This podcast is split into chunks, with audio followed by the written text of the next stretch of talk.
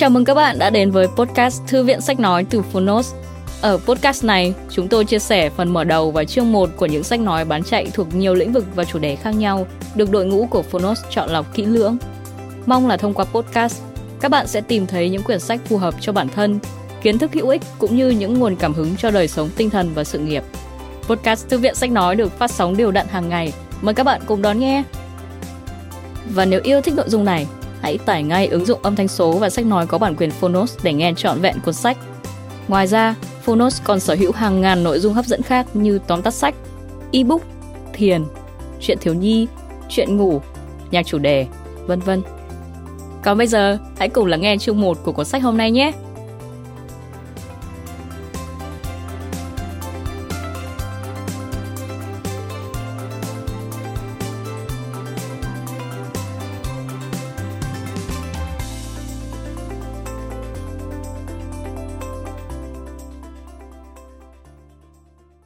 Bạn đang nghe từ Phonos. Đừng bao giờ chia đôi lợi ích trong mọi cuộc đàm phán.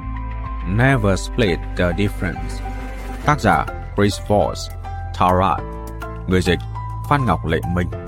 Độc quyền tại Phonos. Phiên bản sách nói được chuyển thể từ sách in theo hợp tác bản quyền giữa Phonos với công ty cổ phần sách Alpha.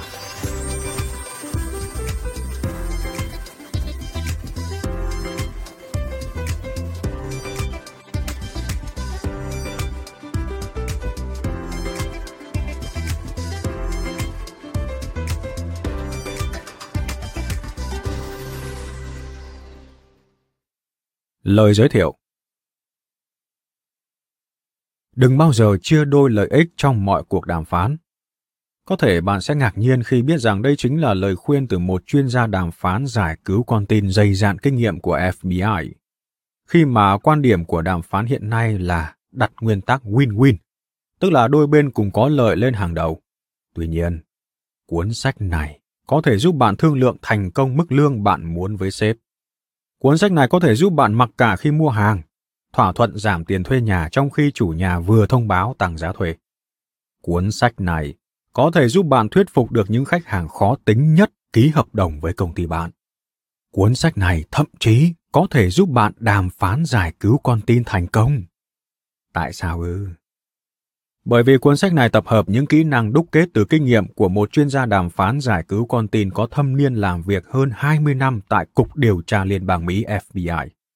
Ông coi đàm phán là trung tâm của sự hợp tác, là một cuộc giao tiếp hiệu quả. Không phải một trận đấu khẩu cạnh tranh gay gắt, cũng không phải là một buổi nhượng bộ thỏa hiệp bất công. Với quan niệm, cuộc sống là những cuộc đàm phán, tác giả Chris Voss đã cung cấp 9 cách thức để chiến thắng mọi cuộc đàm phán. Từ đó giúp ta thay đổi được cuộc đời của mình và thành công trong cuộc sống như chính tác giả và các học viên của ông đã trải qua. Những kỹ năng đó là gì?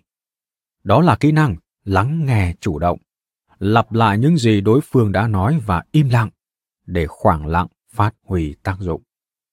Đó là kỹ năng nói không. Từ không là một cách thức uy lực để bắt đầu mọi cuộc đàm phán chứ không phải từ có, vâng hay bạn đúng. Những từ mà mọi người luôn cố gắng đạt được nhưng thực ra lại giết chết thỏa thuận. Đó là kỹ năng tìm kiếm thiên nga đèn, vũ khí quý hiếm nhất trong một cuộc đàm phán, giúp bạn đạt được thành công vang dội. Không màu mè phô trương, cuốn sách này cực kỳ dễ dàng áp dụng và hữu ích với tất cả mọi người bởi các kỹ năng tác giả cung cấp cho chúng ta không phải là mớ lý thuyết về tâm lý học khô khan và khó hiểu, mà chúng đều được hình thành từ thực tiễn và phục vụ cuộc sống. Bởi vì cuộc sống là những cuộc đàm phán, bạn luôn phải tham gia vào các bàn đàm phán lớn nhỏ ở nhà hay tại nơi công sở. Nên chúng tôi mong muốn những kỹ năng và bài học trong cuốn sách này sẽ hữu ích với bạn, giúp bạn chiến thắng các cuộc đàm phán và thành công trong cuộc sống. Trân trọng giới thiệu cùng bạn đọc Công ty cổ phần sách Alpha. Chương 1. Quy tắc mới.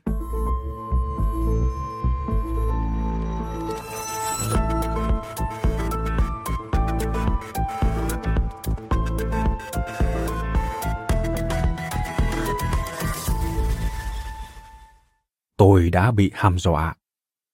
Tôi đã làm việc hơn hai thập kỷ tại Cục Điều tra Liên bang Mỹ FBI, bao gồm 15 năm đàm phán các tình huống bắt giữ con tin từ New York đến Philippines cho tới Trung Đông. Và tôi là người giỏi nhất. Lúc nào cũng có 10.000 đặc vụ FBI làm việc tại cục, nhưng chỉ có một đàm phán viên chủ trì các vụ bắt cóc con tin quy mô quốc tế. Và đó là tôi. Nhưng tôi chưa từng trải qua một tình huống bắt giữ con tin nào căng thẳng đến vậy, cá nhân đến vậy. Chúng tôi đang giữ con trai ông, Voss, giao nộp 8 triệu đô la hoặc nó sẽ chết. Lặng người, chớp mắt, cố chấn an bản thân để đưa nhịp tim trở lại bình thường. Chắc chắn tôi đã rơi vào những tình huống kiểu này trước đây, hàng ngàn lần. Tiền, đổi mạng. Nhưng chúng không giống lúc này. Không phải với tính mạng của con trai tôi, không phải 8 triệu đô la. Cũng không phải với những kẻ có trình độ lão luyện và kinh nghiệm lâu năm về kỹ năng đàm phán. Bạn thấy đấy, những người ở đầu kia trước bàn, đối thủ đàm phán của tôi, là những giáo sư dạy môn đàm phán của trường luật Harvard. Tôi đến Harvard để tham gia khóa học đàm phán cao cấp ngắn hạn, thử xem mình sẽ học được gì từ cách tiếp cận của thế giới kinh doanh. Tôi tự nhủ là nó sẽ diễn ra trong yên ắng và thầm lặng, là chút phát triển về chuyên môn của một gã FBI đang cố mở rộng tầm mắt mà thôi. Nhưng khi Robert M. Nukin, giám đốc dự án nghiên cứu đàm phán Harvard, biết tôi đang học tại trường, ông ta đã mời tôi lên văn phòng uống cà phê và nói rằng chỉ để trò chuyện mà thôi. Tôi lấy làm vinh dự và lo sợ. Em Nukin là một người mà tôi rất ấn tượng và đã dõi theo trong nhiều năm. Không chỉ là giáo sư luật của Đại học Harvard, ông ta còn là một trong những chuyên gia hàng đầu về lĩnh vực giải quyết xung đột và là tác giả cuốn Bargaining with the Devil, When to Negotiate, When to Fight. Tạm dịch, thương lượng với quỷ dữ, khi nào cần đàm phán, khi nào cần đấu tranh. Thành thực mà nói, thật không công bằng khi em Nukin muốn tôi, một cựu cảnh sát tuần tra tầm thường tại thành phố Kansas, đàm phán tranh luận với ông ta. Và rồi tình hình còn tệ hơn.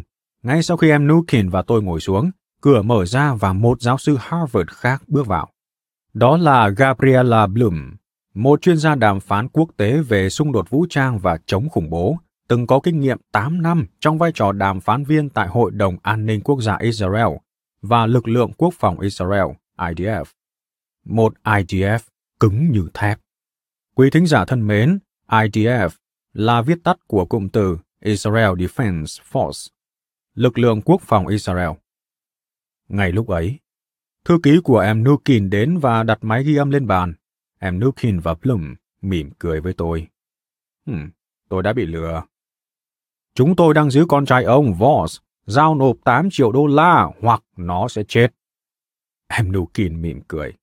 Tôi là tay bắt cóc. Ông sẽ làm gì? Tôi hơi hoảng loạn, nhưng cũng không mấy ngạc nhiên. Có một điều sẽ không bao giờ thay đổi, dù bạn từng trải qua hai thập kỷ đàm phán để giành giật lại mạng sống con người, thì bạn vẫn luôn thấy sợ hãi. Kể cả đó chỉ là một tình huống nhập vai. Tôi lấy lại bình tĩnh. Chắc chắn, tôi chỉ từ một cảnh sát tuần tra chuyển thành một đặc vụ FBI đang chống đỡ những tình huống thực sự nặng ký. Và tôi không phải là thiên tài. Nhưng tôi ngồi trong căn phòng này là có lý do. Trong nhiều năm tôi đã phát triển những kỹ năng chiến thuật và mọi phương pháp tương tác con người. Chúng không chỉ giúp tôi cứu sống mạng người mà còn thay đổi cuộc đời của chính tôi. Những năm tháng đàm phán của tôi đã ngấm vào tất cả mọi thứ, từ cách giao tiếp với nhân viên chăm sóc khách hàng đến việc nuôi dạy con cái. Nào, nộp tiền ra đây, nếu không tôi sẽ cắt cổ con trai ông ngay lập tức. Em Nukin gắt gỏng. Tôi nhìn chằm chằm vào ông ta một lúc lâu. Chậm rãi, sau đó, tôi mỉm cười. Làm sao tôi có thể làm được điều ấy?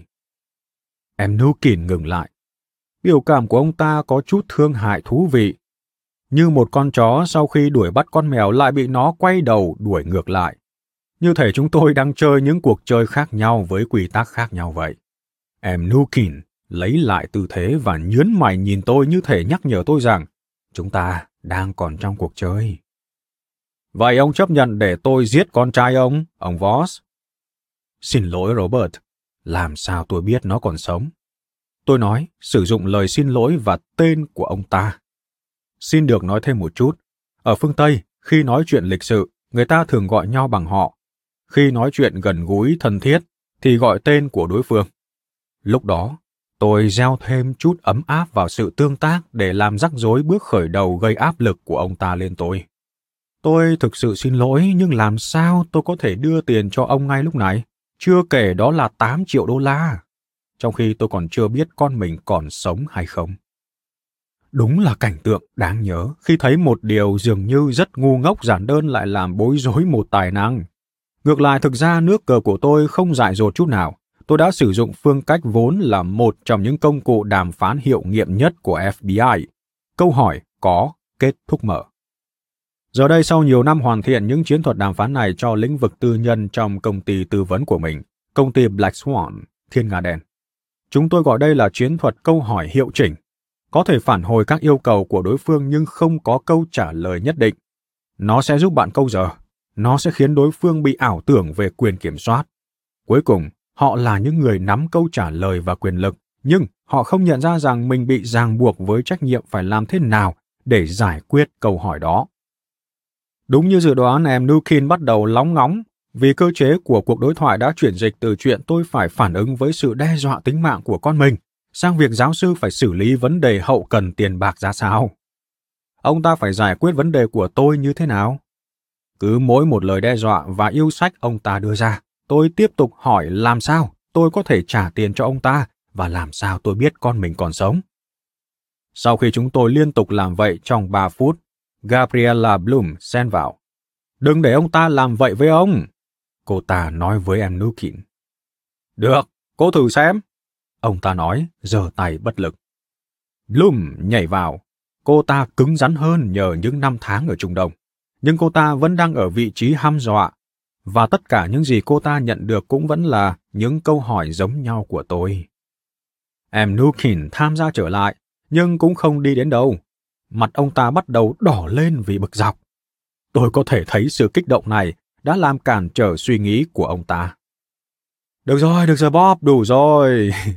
Tôi nói, giải thoát ông ta khỏi sự khổ sở. Ông ta gật đầu. Còn tôi sẽ vẫn còn sống để được nhìn thấy ngày mai. Ừ, tốt. Ông ta nói. Tôi cho rằng FBI có thể dạy chúng ta một điều gì đó. Quý thính giả thân mến, Đoạn hội thoại nói trên có đề cập tới Bob. Đây là cách gọi tên thân mật của Robert. Tôi không chỉ đối mặt với hai chuyên gia xuất sắc của Harvard, tôi đã chiến đấu với những người đỉnh của đỉnh và giành chiến thắng. Nhưng phải chăng đó chỉ là may mắn? Trong hơn ba thập kỷ, Harvard luôn là trung tâm của các lý thuyết và đàm phán thực hành. Tất cả những gì tôi biết về những kỹ thuật mà chúng tôi sử dụng tại FBI là chúng hiệu quả.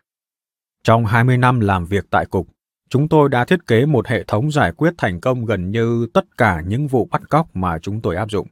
Nhưng chúng tôi không có các lý thuyết lớn. Kỹ thuật của chúng tôi đều được đúc kết từ kinh nghiệm. Chúng được phát triển bởi các đặc vụ ngoài thực địa, đàm phán các cuộc khủng hoảng, chia sẻ những câu chuyện thành công và những điều thất bại. Đó là một quá trình lặp, không phải quá trình trí thức. Vì chúng tôi tinh chỉnh công cụ mình sử dụng một cách liên tục, và nó mang tính cấp bách công cụ của chúng tôi phải hiệu quả, vì nếu không, sẽ có người chết. Nhưng vì sao chúng lại hiệu quả? Đó là câu hỏi đã thôi thúc tôi tới Harvard, đến với căn phòng ấy cùng em Nukin và Bloom. Tôi thiếu tự tin khi bước ra bên ngoài thế giới chật hẹp của mình.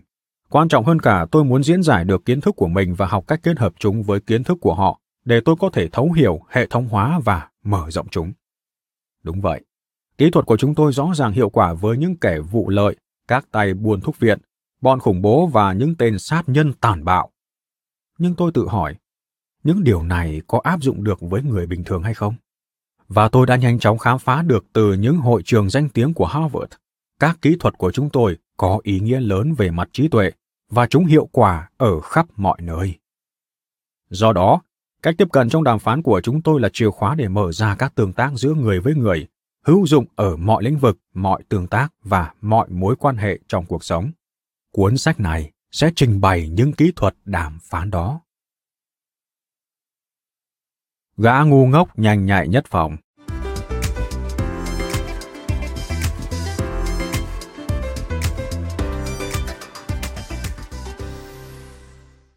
Một năm sau, năm 2006, nhằm tìm ra câu trả lời cho những băn khoăn của mình, tôi đã tham gia khóa học đàm phán mùa đông của trường luật Harvard.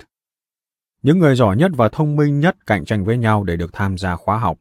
Lớp học có rất nhiều sinh viên Harvard xuất sắc với tấm bằng luật và kinh doanh, cùng những sinh viên nổi trội từ các trường đại học hàng đầu khác ở Boston, như MIT và Tufts.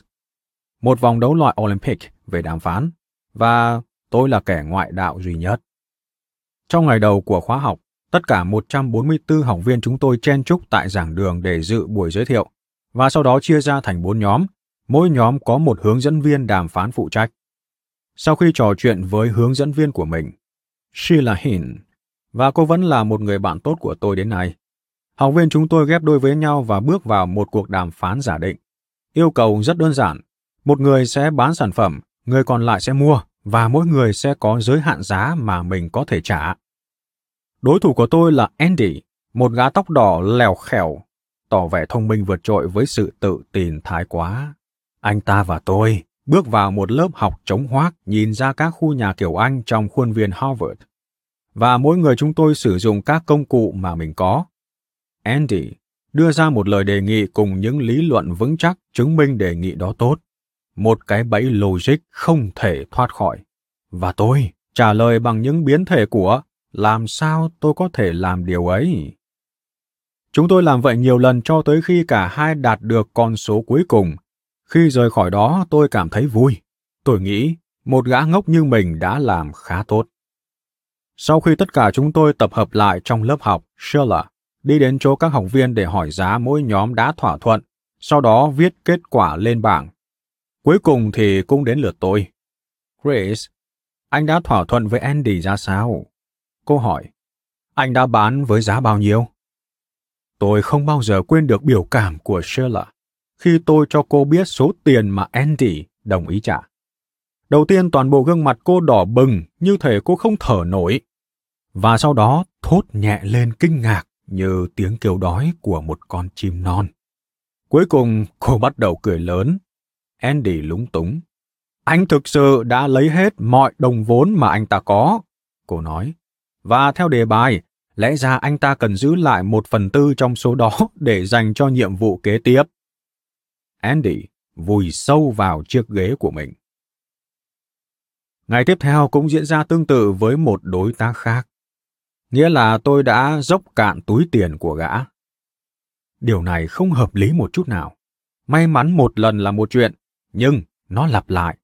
Với vốn kiến thức cũ kỹ và trải nghiệm của mình, tôi đang giết chết những ai biết hết mọi chiêu thức đàm phán tân tiến nhất có trong sách vở. Vấn đề là chính các kỹ thuật tân tiến mà họ áp dụng mới là những thứ lạc hậu và cũ kỹ. Tôi cảm thấy mình như Roger Federer đang tham gia giải đấu tennis của những năm 1920. Tôi đọ sức cùng các quý ông lịch lãm vận bộ âu phục trắng và cây vượt gỗ. Xin được nói thêm, Roger Federer là vận động viên quần vợt chuyên nghiệp người Thụy Sĩ có biệt danh là tàu tốc hành. Còn tôi thì dùng cây vợt làm bằng hợp kim Titan, có huấn luyện viên riêng tập luyện những cú giao bóng và cú đánh chiến lược được thiết kế bởi máy móc. Tôi đang đấu với những gã thông minh ngang mình, thậm chí còn hơn. Và về cơ bản, chúng tôi đang trong cùng một cuộc chơi với cùng những quy định, nhưng tôi có những kỹ năng mà họ không có. Anh sẽ nổi tiếng với phong cách đặc biệt của mình, Chris ạ. À. Sheila nói, sau khi tôi công bố kết quả ngày thứ hai. Tôi mỉm cười như một chú mèo Cheshire. Thắng lợi thật tuyệt vời. Xin được nói thêm một chút mèo Cheshire là một nhân vật trong bộ phim hoạt hình Alice in Wonderland. Alice ở xứ sở thần tiên, do hãng Walt Disney sản xuất năm 1951, nổi tiếng với cái miệng rộng ngoác và nụ cười tinh nghịch đặc trưng.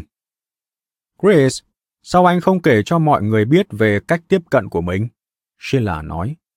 Có vẻ những gì anh thực hiện với các sinh viên trường luật Harvard này chỉ là nói, không, rồi nhìn chăm chăm vào họ, và họ tự vỡ trận. Có thật là dễ dàng như vậy? Tôi biết ý cô ấy là gì. Tôi không thực sự nói không, nhưng những câu hỏi tôi liên tục đưa ra lại nghe có vẻ giống vậy. Chúng dường như ám chỉ phía bên kia đang không trung thực và không công bằng. Và điều đó sẽ khiến họ dao động và tự đàm phán với bản thân. Trả lời những câu hỏi hiệu chỉnh của tôi đòi hỏi sức mạnh về cảm xúc sâu sắc và sự thấu hiểu tâm lý một cách chiến thuật. Những điều họ không tìm thấy trong bộ công cụ mà họ được cung cấp. Tôi nhún vai. Um, tôi chỉ đặt câu hỏi thôi. Tôi nói. Đó là cách tiếp cận quyết liệt thụ động.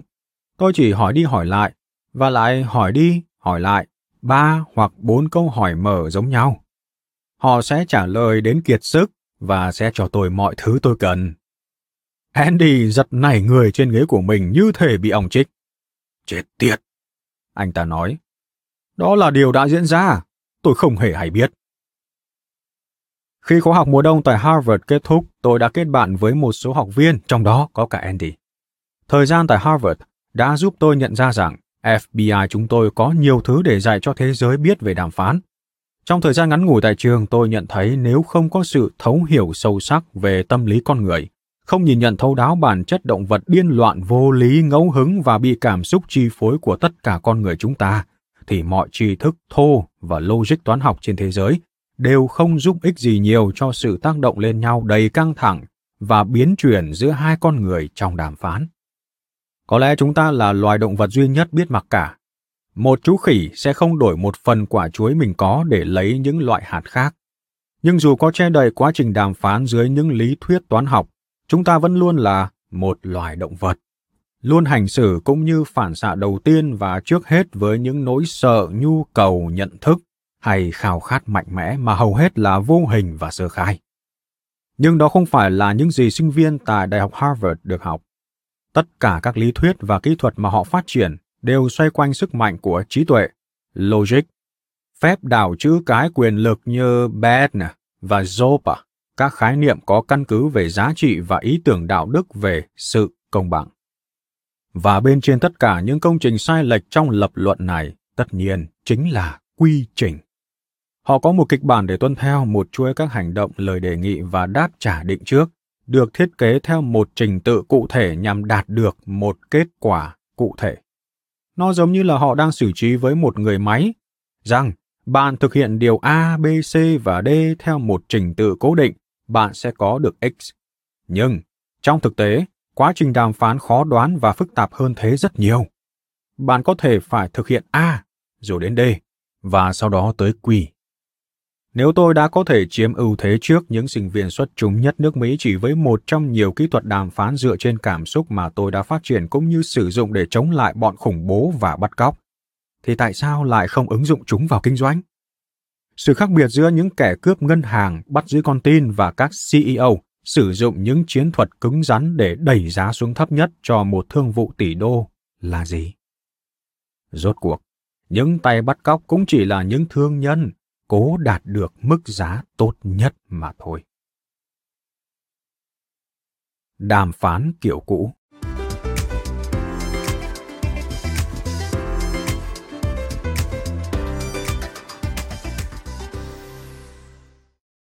Bắt giữ con tin, rồi sau đó đàm phán con tin, đã tồn tại từ rất lâu.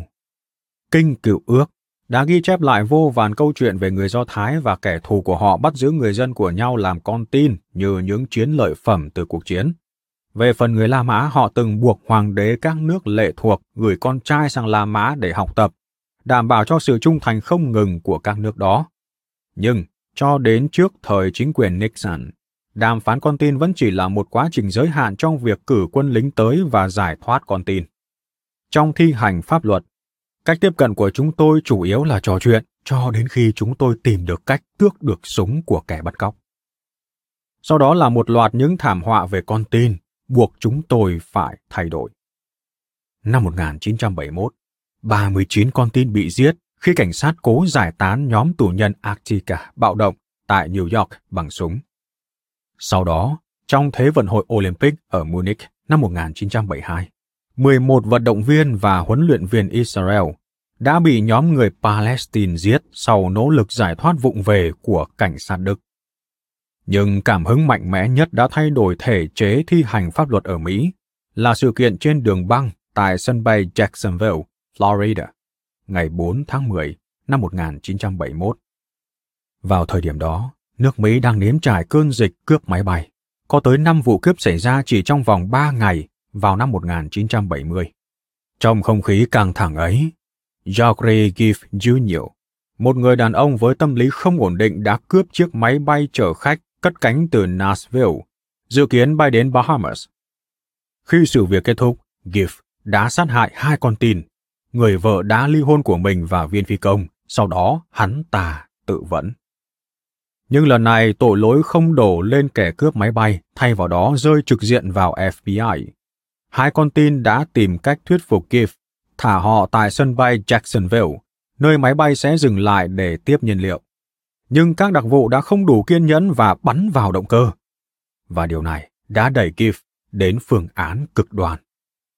Thực tế là sai lầm của FBI rõ ràng đến mức khi vợ của viên phi công và con gái của Giff đệ đơn kiện FBI ra tòa vì lỗi tắc trách, dẫn tới cái chết vô lý, tòa đã chấp thuận. Trong toàn cảnh về phán quyết của vụ kiện diễn ra vào năm 1975, tòa phúc thẩm Mỹ đã viết có phương án thay thế khác phù hợp hơn để bảo đảm sự an toàn cho con tin và cho rằng FBI đã biến cuộc chơi đợi chờ với cơ hội thành công khi hai con tin đã rời máy bay an toàn thành một trận đấu súng khiến ba người thiệt mạng.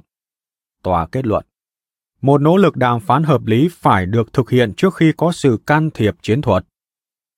Vụ cướp máy bay đó đã cô động lại tất cả những gì không được thực hiện trong một tình huống khủng hoảng đồng thời cũng truyền cảm hứng cho sự phát triển các lý thuyết, huấn luyện và những kỹ thuật đàm phán con tin ngày nay. Không lâu sau thảm kịch Kiev, NYPD, viết tắt của cụm từ New York Police Department, Sở Cảnh sát thành phố New York, đã trở thành lực lượng cảnh sát quốc gia đầu tiên thành lập một đội ngũ riêng gồm các chuyên gia nhằm thiết kế quy trình và xử lý các cuộc đàm phán khủng hoảng. FBI và những tổ chức khác sau đó đã tiếp nối. Một kỷ nguyên mới về đàm phán đã bắt đầu. Con tim và lý trí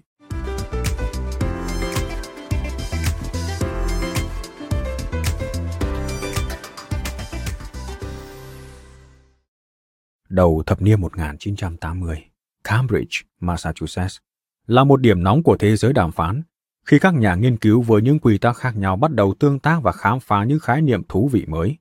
Bước phát triển nhảy vọt xuất hiện vào năm 1979, khi Harvard Negotiation Project, dự án đàm phán Harvard, được thành lập với sự chỉ đạo cải tiến lý thuyết giảng dạy và thực hành đàm phán, để con người có thể xử lý sự việc hiệu quả hơn, từ hiệp ước hòa bình đến sát nhập trong kinh doanh.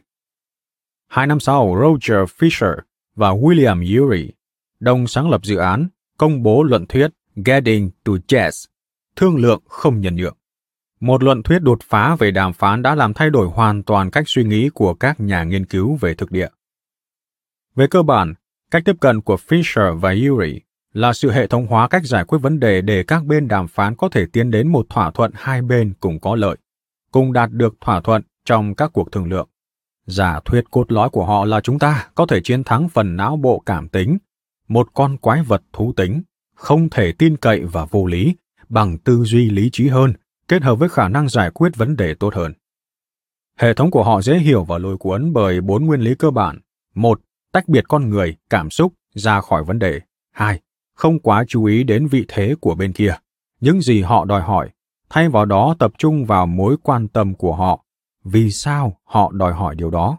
Nhờ vậy bạn sẽ tìm thấy những gì họ thực sự mong muốn. Thứ ba, hợp tác để đưa ra phương án đôi bên cùng có lợi. Và bốn, thiết lập các tiêu chuẩn thống nhất để cùng đánh giá các giải pháp khả thi nói trên. Đó là một sự tổng hợp xuất sắc, hợp lý và uyên thâm của lý thuyết trò chơi tân tiến nhất và tư tưởng pháp chế đương thời. Nhiều năm sau khi cuốn sách ra đời, tất cả mọi người, bao gồm cả FBI và NYPD, đều tập trung vào cách tiếp cận giải quyết vấn đề để mặc cả thường thuyết. Nó có vẻ hiện đại và thông minh. Ở phía bên kia nước Mỹ, bộ đôi giáo sư tại Đại học Chicago đang nhìn mọi việc từ kinh doanh đến đàm phán ở một khía cạnh hoàn toàn khác. Họ là nhà kinh tế học Amos Tversky và nhà tâm lý học Daniel Kahneman. Họ đã cùng khởi xướng lĩnh vực kinh tế học hành vi và Kahneman đã đoạt giải thưởng Nobel với việc chỉ ra rằng con người là một quái vật vô cùng vô lý. Họ khám phá rằng cảm xúc là một dạng thức của tư duy. Như chúng ta đã biết, khi các trường kinh doanh như Harvard bắt đầu giảng dạy đàm phán vào những năm 1980. Quy trình được trình bày đơn giản như một sự phân tích kinh tế. Đó là thời kỳ các nhà kinh tế hàn lâm hàng đầu thế giới tuyên bố tất cả chúng ta đều là những diễn viên lý trí. Và cứ thế nó tiếp diễn trong các lớp học đàm phán. Giả định phía bên kia đang hành động một cách lý trí và ích kỷ khi cố gắng tối đa hóa vị thế của mình, với mục tiêu tìm ra cách ứng phó cho những tình huống khác nhau để tối đa hóa giá trị bản thân. Tư duy này khiến Kahneman với nhiều năm trong lĩnh vực tâm lý học lúng túng. Ông biết rằng, rõ ràng con người không hoàn toàn lý trí, cũng không hoàn toàn ích kỷ, và sở thích của họ không hề ổn định. Sau nhiều thập kỷ nghiên cứu cùng Tversky, Kahneman đã chứng minh được rằng tất thảy loài người đều trải qua thành kiến nhận thức. Quá trình não bộ bóp méo cách chúng ta nhìn nhận thế giới một cách vô thức và vô lý. Kahneman và Tversky đã khám phá hơn 150 quá trình trong số đó. Trong đó có hiệu ứng sắp đặt minh họa việc con người sẽ ứng phó khác nhau với cùng một sự lựa chọn phụ thuộc vào cách nó được sắp đặt. Tức là con người định ra mức giá trị cao hơn khi dịch chuyển từ 90% sang 100%, xác suất cao sang chắc chắn, so với từ 45% sang 55%, dù cả hai đều ở điểm tỷ lệ 10%. Lý thuyết triển vọng giải thích lý do vì sao chúng ta chấp nhận những rủi ro không đảm bảo, dù nó có thể gây thiệt hại. Và nổi tiếng hơn cả là ngăn chặn thiệt hại cho thấy, qua thống kê, con người thường hành động để ngăn chặn thiệt hại hơn là để đạt được sự tăng thêm tương đương. Sau này, Kahneman đã hệ thống hóa nghiên cứu của mình trong cuốn Thinking Fast and Slow, Tư duy nhanh và chậm, vào năm 2011. Theo ông, con người có hai hệ thống tư duy, hệ thống 1 tư duy loài vật, nhanh, bản năng và cảm tính. Hệ thống 2, chậm, thận trọng và logic. Và hệ thống 1 có sức ảnh hưởng hơn hẳn. Trên thực tế, nó dẫn đường và chỉ lối cho những suy nghĩ lý trí của chúng ta. Những niềm tin, cảm nhận và ấn tượng sơ khởi của hệ thống 1 là nguồn gốc chính cho những niềm tin rõ ràng và sự lựa chọn cố ý của hệ thống 2. Chúng là những dòng suối đổ thành sông. Chúng ta phản ứng một cách cảm tính, tức hệ thống 1, với một lời đề nghị hoặc một câu hỏi. Sau đó phản ứng của hệ thống 1 sẽ thông báo và trên thực tế đưa ra câu trả lời của hệ thống 2.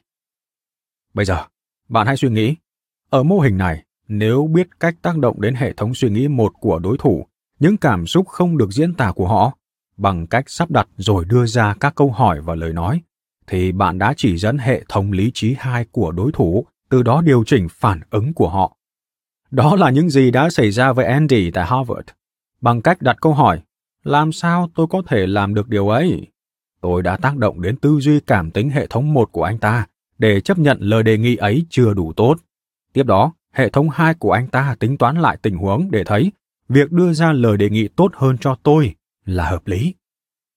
Nếu bạn tin vào Kahneman, Việc thực hiện đàm phán dựa trên các khái niệm của hệ thống 2 mà không có những công cụ để đọc, hiểu và điều khiển nền tảng cảm xúc của hệ thống 1 thì cũng giống với việc cố gắng truyền trứng ốp la mà lại không biết cách đập trứng. FBI trở nên cảm tính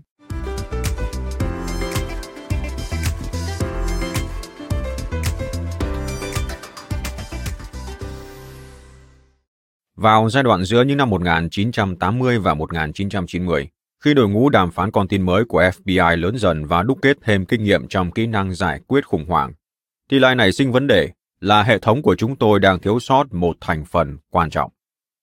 Tại thời điểm đó, chúng tôi đang đào sâu vào cuốn thương lượng không nhân nhượng. Là một đàm phán viên, tư vấn viên và giáo viên với hàng chục năm kinh nghiệm, tôi vẫn tán thành với nhiều chiến lược thương lượng quyền lực trong cuốn sách này. Nó đã cung cấp nhiều ý tưởng đột phá trong việc hợp tác giải quyết vấn đề và đưa ra những khái niệm vô cùng quan trọng. Chẳng hạn như bước vào đàm phán với một Bettner, the best alternative to a negotiated agreement. Tạm dịch, lựa chọn tốt nhất để đàm phán được một thỏa thuận. Nó thật tuyệt vời.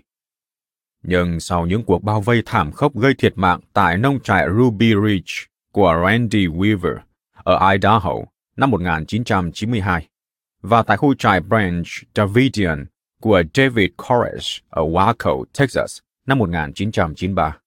Điều không thể chối cãi là hầu hết các cuộc đàm phán con tin đều không giải quyết vấn đề một cách lý trí. Ý tôi là, bạn đã bao giờ thử tìm giải pháp đôi bên cùng có lợi với một gã nghĩ mình là đấng cứu thế? Một điều rõ ràng là thương lượng không nhân nhượng đã không hiệu quả với những kẻ bắt cóc. Dù có bao nhiêu đặc vụ đọc cuốn sách này với bút nhớ trong tay, họ đều thất bại trong việc tiến đến thỏa thuận khi đàm phán giải cứu con tin. Có sự lệch pha rõ rệt giữa những lý thuyết kinh điển trong sách với kinh nghiệm thi hành luật hàng ngày.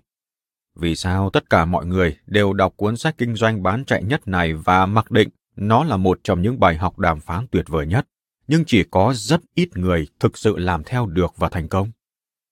Phải chăng chúng ta là những kẻ khờ dại? Sau những vụ việc ở Ruby Ridge và Waco, rất nhiều người đã đặt ra cùng câu hỏi ấy. Một cách cụ thể, Phó Bộ trưởng Tư pháp Mỹ Philip B. Heyman muốn biết vì sao các kỹ thuật đàm phán con tin của chúng ta lại quá tệ. Vào tháng 10 năm 1993, ông đã công bố bản báo cáo có tiêu đề Lessons of Waco, Proposed Change in Federal Law Enforcement. Bài học từ Waco, những thay đổi đề xuất trong thi hành luật liên bang. Tóm tắt những lý giải của một nhóm chuyên gia về sự bất lực trong thi hành luật liên bang khi xử lý các tình huống giải cứu con tin phức tạp. Kết quả là, vào năm 1994, giám đốc FBI Louis Frey tuyên bố thành lập Critical Incident Response Group, đội phản ứng các tình huống khẩn EIRG, một bộ phận phối hợp gồm đội đàm phán khủng hoảng, quản lý khủng hoảng, khoa học hành vi và giải cứu con tin, và đổi mới cách đàm phán khủng hoảng. Vấn đề duy nhất là chúng ta sẽ sử dụng những kỹ thuật nào? Trong khoảng thời gian đó, hai trong số những đàm phán viên được trao nhiều huân chương nhất lịch sử FBI, người đồng nghiệp Fred Lansley và cựu cấp trên của tôi Gary Neusner, đang phụ trách lớp học đàm phán con tin tại Oakland, California. Đã hỏi 35 nhân viên thi hành luật có kinh nghiệm một câu hỏi đơn giản. Bao nhiêu người đã xử lý một tình huống thương lượng cổ điển với kỹ thuật tốt nhất là giải quyết vấn đề? Không cánh tay nào giơ lên. Sau đó họ hỏi thêm, bao nhiêu học viên đã đàm phán một tình huống trong không khí dồn dập, căng thẳng, bất ổn, khi kẻ bắt giữ con tin đang trong cơn khủng hoảng cảm xúc và không có những đòi hỏi rõ ràng? Tất cả các cánh tay giơ lên. Rất rõ ràng, trong các tình huống bị cảm xúc chi phối chứ không phải những tương tác thương lượng lý trí. Những tình huống mà hầu hết các cảnh sát đàm phán thường phải đối mặt, thì các kỹ năng đàm phán của chúng ta phải đặc biệt tập trung vào khía cạnh động vật, cảm xúc và sự vô lý. Từ thời điểm đó trở đi, sự tập trung của chúng tôi không còn nằm ở việc huấn luyện cách thương lượng trao đổi và giải quyết vấn đề, mà tập trung vào giảng dạy kỹ năng tâm lý cần thiết trong các tình huống liên quan đến khủng hoảng. Cảm xúc và hiểu biết về cảm xúc sẽ là chìa khóa mở ra những cuộc đàm phán hiệu quả chứ không phải là trở ngại cần vượt qua. Những gì cần thiết chỉ là các chiến thuật và chiến lược về tâm lý có thể ứng dụng để chấn tĩnh con người, thiết lập mối quan hệ, chiếm được niềm tin, mở lời, đưa ra yêu cầu và cho đối phương thấy được sự cảm thông của chúng ta. Chúng ta cần điều gì đó đơn giản để dạy, đơn giản để học và đơn giản để thực hiện. Cuối cùng, thì đó vẫn là những cảnh sát và đặc vụ, những người không hứng thú trở thành các nhà nghiên cứu hay trị liệu. Những gì họ muốn là chuyển đổi được hành vi của kẻ bắt giữ con tin, bất kể chúng là ai và muốn điều gì. Chuyển đổi được môi trường cảm tính của khủng hoảng vừa đủ để họ có thể giải thoát những người liên quan một cách an toàn. Trong những năm đầu, FBI đã thử nghiệm các kỹ thuật trị liệu cả mới lẫn cũ được phát triển bởi các chuyên gia tư vấn. Các kỹ năng được tư vấn này hướng đến việc phát triển mối quan hệ tích cực với con người, bằng cách thể hiện sự thấu hiểu về những gì họ đã trải qua và những cảm nhận của họ về chúng. Tất cả bắt đầu từ một giả thuyết được ứng dụng rộng rãi rằng con người luôn muốn được thấu hiểu và chấp nhận. Lắng nghe là sự nhượng bộ đỡ tốn kém nhất, nhưng cũng hiệu quả nhất mà chúng ta có thể thực hiện. Bằng cách chăm chú lắng nghe, đàm phán viên đang thể hiện sự cảm thông và mong muốn chân thành được hiểu rõ hơn những gì đối phương đã trải qua. Nghiên cứu trị liệu tâm lý chỉ ra rằng, khi một cá nhân cảm thấy mình đang được lắng nghe, họ có xu hướng lắng nghe bản thân kỹ hơn, cởi mở hơn trong việc đánh giá và làm rõ suy nghĩ cùng cảm nhận của chính mình. Ngoài ra, họ có xu hướng ít phòng vệ và chống đối hơn, sẵn sàng lắng nghe ý kiến của đối phương hơn, giúp họ tiến đến trạng thái bình tĩnh và lý trí hơn từ đó có thể trở thành một người giải quyết tốt vấn đề để đi đến thỏa thuận. Toàn bộ khái niệm này là trọng tâm của cuốn sách Tactical Empathy, tạm dịch, cảm thông chiến thuật. Nó coi việc lắng nghe như một loại võ thuật, cân bằng những hành vi tinh tế xuất phát từ trí tuệ cảm xúc với những kỹ năng gây ảnh hưởng quyết đoán để bước vào tâm trí của người khác. Đối lập với các quan niệm phổ biến, lắng nghe không phải là một hoạt động thụ động, đó là hành vi chủ động nhất mà bạn có thể thực hiện. Một khi chúng ta bắt đầu phát triển những kỹ thuật mới, thế giới đàm phán chia ra thành hai dòng chảy. Đàm phán học được từ những ngôi trường hàng đầu nước Mỹ tiếp tục chảy xuống con đường đã định về giải quyết vấn đề lý trí. Trong khi chớ chiều thay, những gã ngốc chúng tôi tại FBI bắt đầu huấn luyện các đặc vụ của mình theo một hệ thống chưa được chứng minh, dựa trên sự can thiệp của tâm lý, tư vấn và khủng hoảng. Trong khi Ivy League dạy toán học và kinh tế, chúng tôi lại dạy về sự cảm thông. Và cách thức của chúng tôi đã hiệu quả. Cuộc sống là những cuộc đàm phán.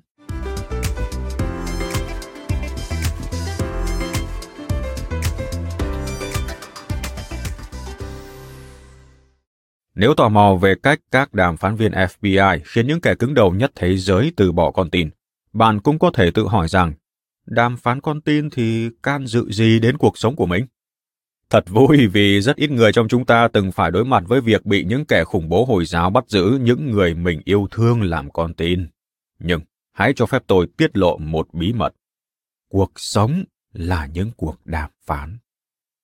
Phần lớn những tương tác của chúng ta ở nơi làm việc và ở nhà là những cuộc đàm phán được diễn đạt gói gọn trong một sự thôi thúc đơn giản mang tính loài vật.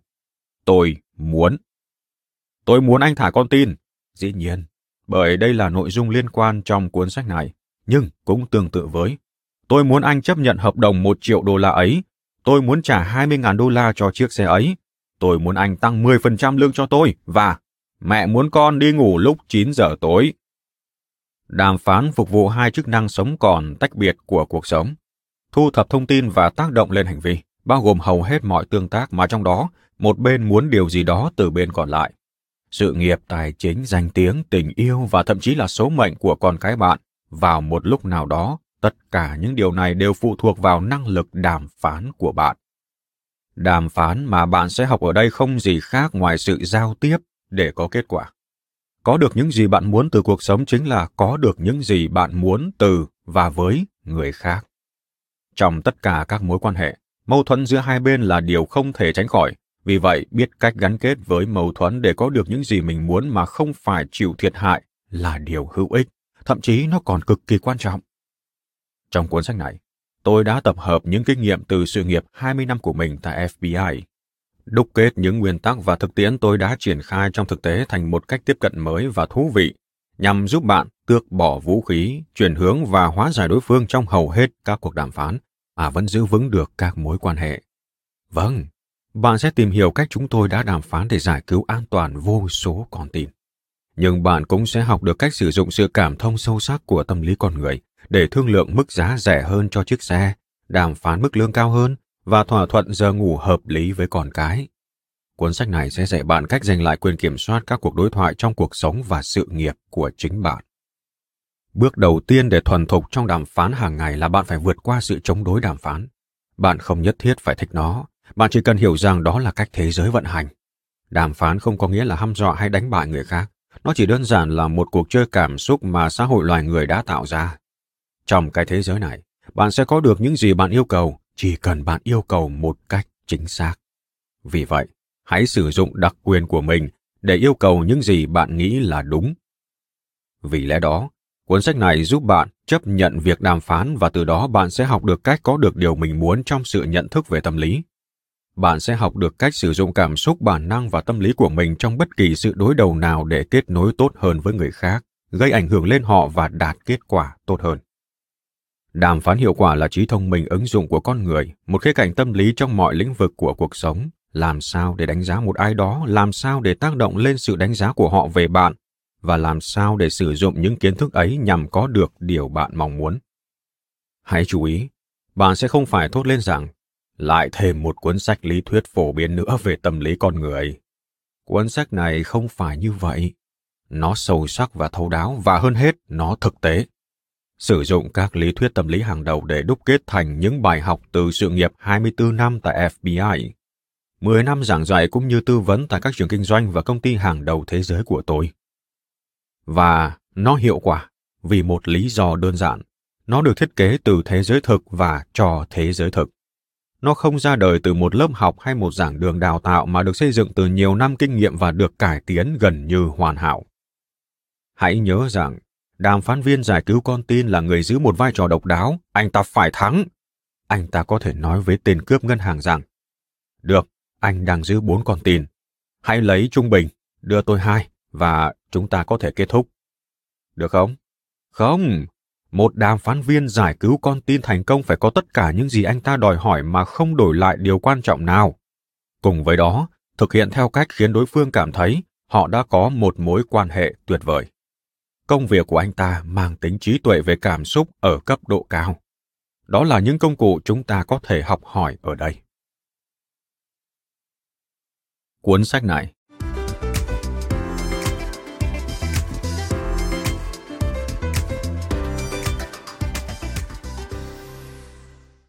Cũng như một nhà thầu tiến hành xây nhà, cuốn sách này được xây dựng bắt đầu từ nền móng. Trước tiên là khung nền lớn, tiếp đến là các bức tường chịu tải, thiết yếu với mái nhà thanh lịch không thấm nước rồi đến nội thất trang trí xinh xắn. Mỗi trường sẽ được triển khai từ chương trước. Đầu tiên, bạn sẽ học được các kỹ thuật tinh xảo của cách tiếp cận này để lắng nghe chủ động, rồi sau đó sẽ chuyển đến các công cụ cụ thể. Các bước ngoặt trong từng giai đoạn và các chi tiết của hành động cuối, mặc cả, cuối cùng làm cách nào để phát hiện được điều hiếm hoi giúp bạn đạt được sự vĩ đại nhất của một cuộc đàm phán thực sự? Thiền Nga đen. Trong chương 2, bạn sẽ học cách tránh khỏi sự giả định đã qua mắt những đàm phán viên mới vào nghề và thay thế chúng bằng các kỹ thuật lắng nghe chủ động như phép lặp, sự yên lặng và giọng nói của phát thanh viên đêm khuya. Bạn sẽ biết cách làm chậm nhịp độ và khiến đối phương cảm thấy an toàn để cởi mở bản thân, để tách biệt mong đợi, ảo khát và nhu cầu, điều tối thiểu cần thiết cho thỏa thuận, và tập trung sâu sắc vào những điều đối phương phải nói. Chương 3. Đào sâu vào sự cảm thông chiến thuật. Bạn sẽ học được cách nhận ra góc nhìn của đối phương, rồi từ đó tạo dựng lòng tin và sự thấu hiểu thông qua, gán mác. Nhờ cách lặp lại cùng góc nhìn ấy với họ, bạn cũng sẽ biết cách xoa dịu mối quan hệ tiêu cực thông qua việc giúp họ cởi mở hơn. Cuối cùng, Tôi sẽ giải thích cách để tước bỏ những cáo buộc của đối phương về bạn bằng việc nói to chúng trong bước kiểm kê cáo buộc. Tiếp theo, ở chương 4, tôi sẽ giả soát các cách thức khiến đối phương cảm thấy được thấu hiểu và đồng tình với thái độ tích cực trong một cuộc đàm phán, nhằm tạo ra không khí vui vẻ. Ở đây tôi sẽ chỉ ra lý do vì sao bạn cần cố gắng để nhận được một câu trả lời đúng vậy thay vì vâng ở mỗi giai đoạn đàm phán cũng như cách để xác định diễn giải và khẳng định về mặt cảm xúc từ thế giới quan của đối phương với sự tóm tắt và diễn giải. Chương 5 nói về khía cạnh khác của việc đạt đến thỏa thuận. Lý do tại sao nhận được câu trả lời không lại mang tính sống còn, bởi không giúp cuộc đàm phán bắt đầu. Bạn cũng sẽ khám phá cách bước ra khỏi cái tôi của mình và đàm phán trong thế giới quan của đối phương. Cách duy nhất để đạt được thỏa thuận mà phía bên kia sẽ thực thi. Cuối cùng bạn sẽ tìm ra cách gắn kết với đối phương bằng việc nhìn nhận quyền được lựa chọn của họ. Đồng thời bạn cũng không bao giờ bị phớt lờ nữa nhờ kỹ thuật viết email. Trong chương 6, bạn sẽ được khám phá nghệ thuật bẻ cong thực tế. Ở đây tôi sẽ giải thích một loạt các công cụ để đóng khung một cuộc đàm phán sao cho đối phương sẽ vô thức chấp nhận các giới hạn mà bạn đặt ra trong thỏa thuận. Bạn sẽ học cách lèo lái hạn chót để tạo ra sự gấp rút, ứng dụng ý tưởng công bằng để thúc ép đối phương và neo vào cảm xúc của họ để khơi gợi cảm giác thiệt hại nếu họ không chấp nhận lời đề nghị của bạn. Sau đó, chương 7 được dành riêng cho một công cụ vô cùng quyền lực mà tôi đã sử dụng tại Harvard. Câu hỏi hiệu chỉnh. Những câu hỏi bắt đầu với làm sao hoặc điều gì. Bằng cách loại bỏ câu trả lời vâng và không, chúng buộc đối phương phải sử dụng năng lượng trí óc của mình để giải quyết vấn đề của bạn. Tiếp đến, Chương 8 sẽ minh họa cách ứng dụng những câu hỏi hiệu chỉnh này để ngăn chặn thất bại trong giai đoạn thực thi. Vâng, sẽ chẳng là gì nếu không có, làm sao? Bạn cũng sẽ khám phá được tầm quan trọng của giao tiếp phi lời nói. Cách sử dụng câu hỏi làm sao để nói không một cách tế nhị. Cách khiến đối phương tự mặc cả với chính mình và cách gây ảnh hưởng tới những người quyết định đến thỏa thuận khi họ không có mặt trên bàn đàm phán. Đến một thời điểm nhất định, mọi cuộc đàm phán sẽ tiến đến bản chất vấn đề. Cuộc mặc cả, cũ kỹ. Chương 9 sẽ đưa ra quy trình từng bước một để mặc cả hiệu quả, từ cách chuẩn bị đến cách né tránh sự trả giá quyết liệt và cách tiếp tục với sự phòng vệ. Bạn sẽ được học về hệ thống Ackman, quy trình hiệu quả nhất của FBI trong việc thiết lập và đưa ra các đề nghị. Cuối cùng, chương 10 sẽ hướng dẫn cách tìm và sử dụng loài vật quý hiếm nhất trong một cuộc đàm phán, thiên nga đen. Trong mọi cuộc đàm phán thường có từ 3 đến 5 mẩu thông tin nếu được phát hiện sẽ làm thay đổi mọi việc. Khái niệm này là một yếu tố thay đổi toàn bộ cục diện cuộc chơi và tôi đã lấy nó để đặt tên cho công ty của mình, công ty Black Swan, Thiên Nga Đen. Trong chương này, bạn sẽ học cách nhận biết dấu hiệu của chiếc tổ Thiên Nga Đen được ẩn giấu, cũng như những công cụ đơn giản để ứng dụng Thiên Nga Đen và chiếm ưu thế so với đối phương, đạt được những thỏa thuận thực sự tuyệt vời. Mỗi chương sẽ bắt đầu với một câu chuyện có nhịp độ nhanh của một cuộc đàm phán còn tin. Sau đó tôi sẽ dùng con mắt phân tích để giải thích những gì hiệu quả và những gì không.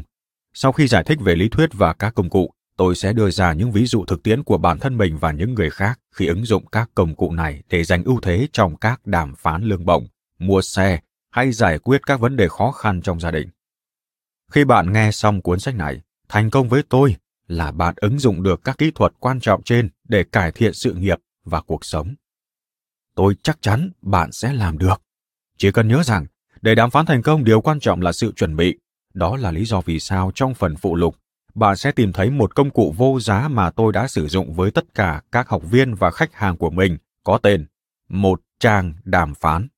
Một bí kíp nhập môn xúc tích với gần như toàn bộ các chiến thuật và chiến lược của chúng tôi, giúp bạn suy nghĩ thấu đáo để tối ưu hóa bất kỳ kiểu thỏa thuận nào bạn muốn đạt được. Điều quan trọng nhất là bạn hiểu được sự gấp rút, tầm quan trọng và cả vẻ đẹp của đàm phán.